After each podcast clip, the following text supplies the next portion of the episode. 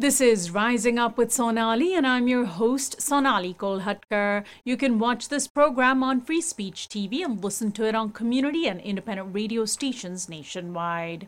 Mumia Abu Jamal is a political prisoner and award winning journalist. He filed this commentary for Prison Radio about the recent police killing of Tyre Nichols in Memphis, Tennessee. Straight out of Memphis. It could have been anywhere, but fate chose Memphis, Tennessee, the place where Martin Luther King Jr. breathed his last breath, and a musician named Elvis was crowned king. Memphis. In ancient Egypt, it was a city on the Nile. In the U.S., it's a city on the Mississippi.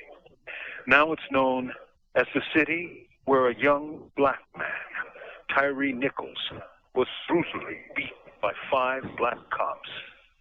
On camera, the five, members of a so-called anti-crime unit, known as the since disbanded Scorpions, forced the 29-year-old Nichols to exit his car while they tasered him, chased him, and literally beat him to death.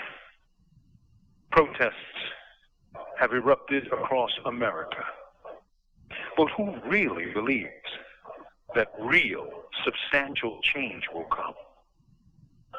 These cops had body cameras on them, but it didn't stop them from punching, kicking, tasing, and assaulting Nichols with a metal retractable baton. So much for thinking that body cameras would slow down brutality. Indeed, it didn't even deter such acts. Once again, a black man in the hands of cops, sensing impending death, calls for help from often the only person who loves him, his mother.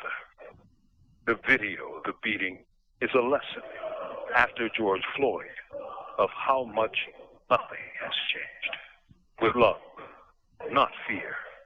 This is Mumia Abu Jamal. These commentaries are recorded by Prison Radio.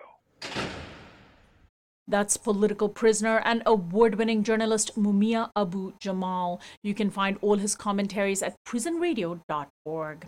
I'm Sonali Kolhatkar. You can access this and other